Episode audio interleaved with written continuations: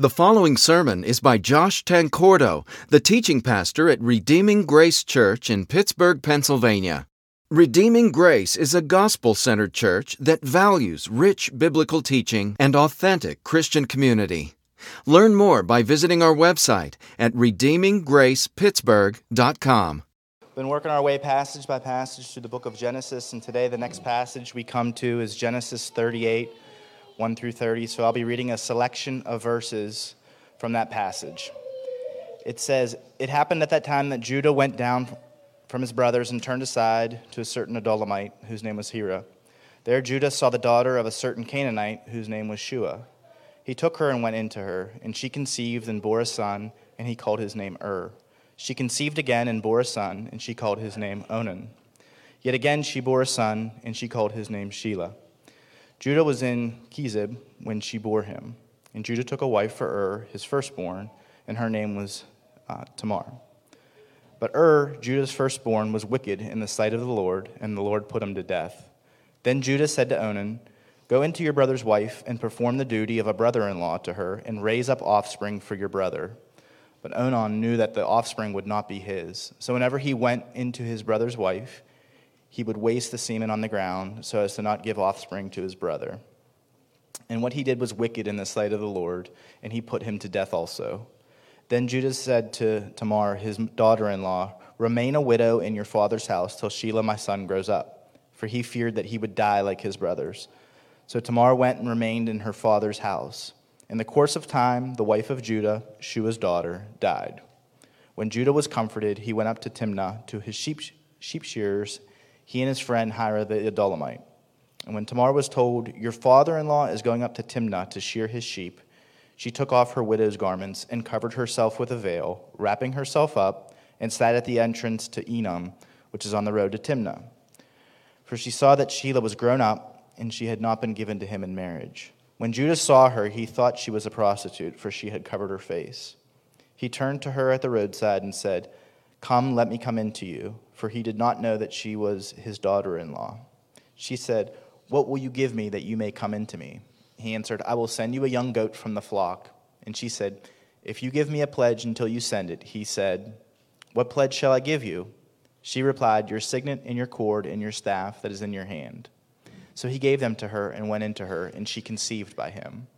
Then she arose and went away, and taking off her veil, she put on the garments of her widowhood. When Judah sent the young goat by his friend, the Adullamite, to take back the pledge from the woman's hand, he did not find her. And he asked the men of the place, Where is the cult prostitute who is at Enam at the roadside? And they said, No cult prostitute has been here. About three months later, Judah was told, Tamar, your daughter in law, has been immoral. Moreover, she is pregnant by immorality. And Judah said, Bring her out and let her be burned. And she was being brought out. She sent word to her father in law, By the man to whom these belong, I am pregnant. And she said, Please identify those. Please identify whose these are, the signet and the cord and the staff. Then Judah identified them and said, She is more righteous than I, since I did not give her to my son Shelah. And he did not know her again. May God bless the reading of his word.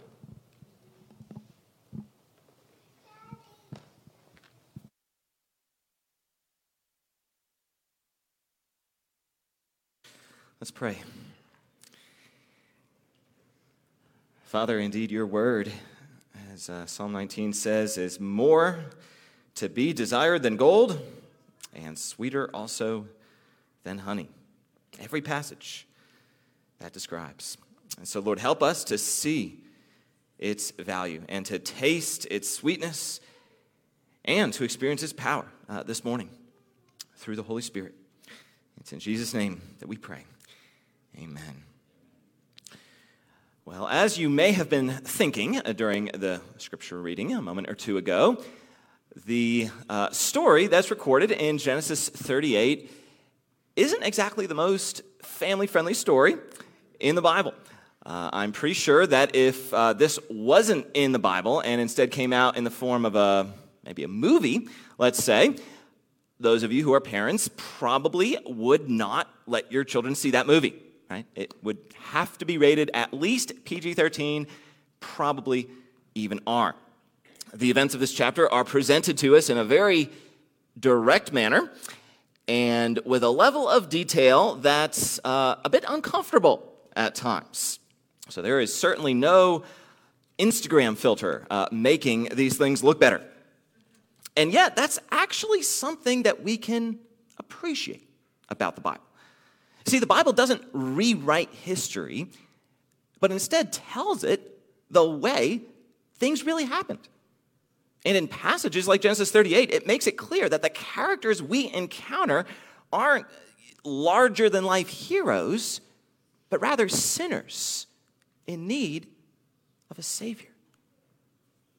For those of you who have been with us for a while on our journey through Genesis, perhaps you've picked up on that as a recurring theme of the book. Genesis isn't about heroes of the faith obtaining God's favor through their moral greatness. Instead, it's about God showing incredible mercy to really messed up people whose lives are often the opposite of exemplary. You know, I sometimes hear uh, people talking about how the Old Testament is really difficult for them to accept because it's just filled with nothing but God's wrath all the time. And whenever says, someone says something like that, I just want to ask, like, have you ever actually read the Old Testament? Now, of course, there are plenty of instances of God's wrath being poured out in particularly dramatic and memorable ways, such as, you know, who could forget the, the fire that came down from heaven on Sodom and Gomorrah, right? And other similar instances. Yet, as I read through the book of Genesis and really through the, the entire Old Testament, the theme that repeatedly jumps out at me most strikingly isn't God's wrath, but rather God's mercy. Over and over and over again, I read descriptions of people behaving in incredibly wicked ways. And yet, instead of pouring out on them the judgment they deserve, God's unbelievably gracious to them. And so, as I read a book like Genesis, I'm left scratching my head as I wonder not how could God be so wrathful, but instead, as I wonder how could God be so gracious? And Genesis 38 is a great example of that. So let's look at the events that unfold in this chapter, beginning in verses 1 through 5. It happened at that time that Judah went down from his brothers and turned aside to a certain Adullamite whose name was Hira. There, Judah saw the daughter of a certain Canaanite whose name was Shua. He took her and went into her, and she conceived and bore a son, and he called his name Ur. She conceived again and bore a son, and she called his name Onan. Yet again she bore a son, and she called his name Shelah. Judah was in Chezib when she bore him. Now, the first thing I think we should notice is in verse 1, where it states that Judah went down from his brothers and turned aside to a certain Adullamite whose name was Hira. So Judah stopped spending so much time with his brothers and instead started spending a lot more time with a Canaanite man named Hira, who, just like the rest of the Canaanites, would have been thoroughly pagan. And there's a reason this detail is recorded in the passage. It's intended to be a signal that something bad is about to happen. As we read about Judah spending less time with his brothers and more time with this pagan guy, Hira, we begin to get the sense that this probably isn't going to end well.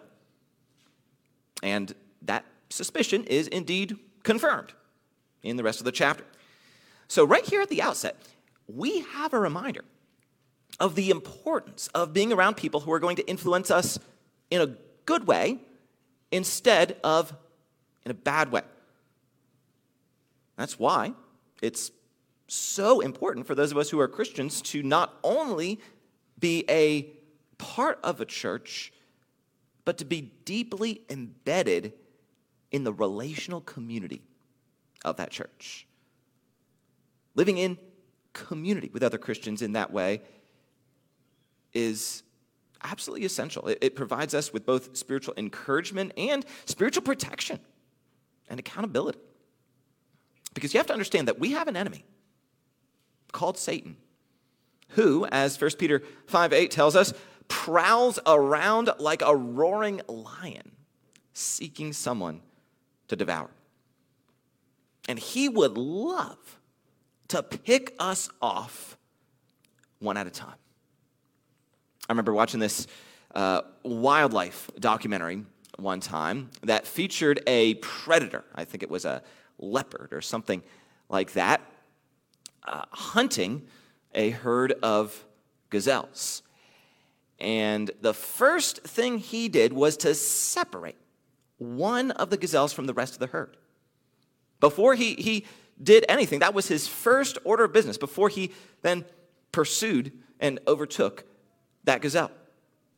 Similarly, Satan loves to separate us and get us alone if he can, so that he can take us on one on one, knowing that if he can do that, the odds are in his favor.